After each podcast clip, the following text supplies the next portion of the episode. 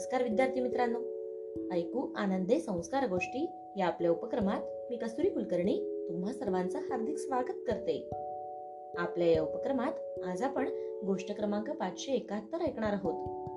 बालमित्रांनो आजच्या गोष्टीचे नाव आहे परम भक्त हनुमान. चला तर मग सुरू करूयात आजची गोष्ट. मित्रांनो शक्ती आणि बुद्धीचा सर्वोत्तम संगम असलेल्या हनुमानांची आज जयंती. चैत्र शुद्ध पौर्णिमेला अंजनी मातेच्या पोटी हनुमानांचा जन्म झाला. त्यामुळेच चैत्र शुद्ध पौर्णिमा हनुमान जन्मोत्सव म्हणून साजरा केली जाते. हनुमानजींचा जन्म वानर जातीमध्ये झाला. त्यांच्या आईचे नाव अंजनी आणि वडील वानराज केसरी असे होते.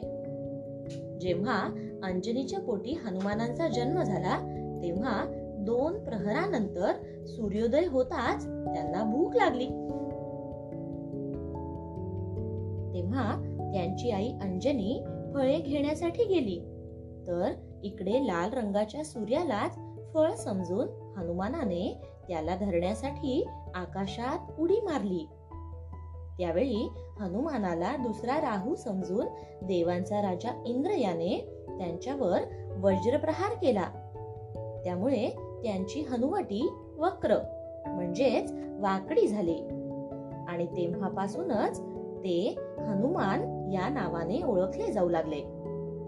मित्रांनो इंद्राच्या या दुष्टपणाला शिक्षा देण्यासाठी पवन देवाने प्राण्यांचे वायू संचलन थांबवले होते. तेव्हा ब्रह्मादी सर्व देवतांनी हनुमानास वर दिले. आणि या सर्व प्रकारच्या वरप्राप्तीमुळे हनुमान यांनी खूप पराक्रम केले. जे जगप्रसिद्ध आहेत. एकदा काय झाले माहितीये मित्रांनो? एकदा सीता कपाळावर शेंदूर लावित होती. हनुमानाने ते पाहिले आणि सीता मातेला प्रश्न विचारला. सीतामाई तुम्ही प्रतिदिन हा शेंदूर का लावता?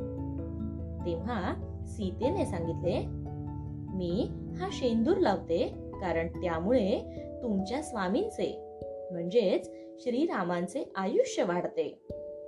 हे ऐकल्यावर हनुमानाला वाटले की नुसत्या कपाळावर शेंदूर लावल्यावर श्रीरामांचे आयुष्य वाढते.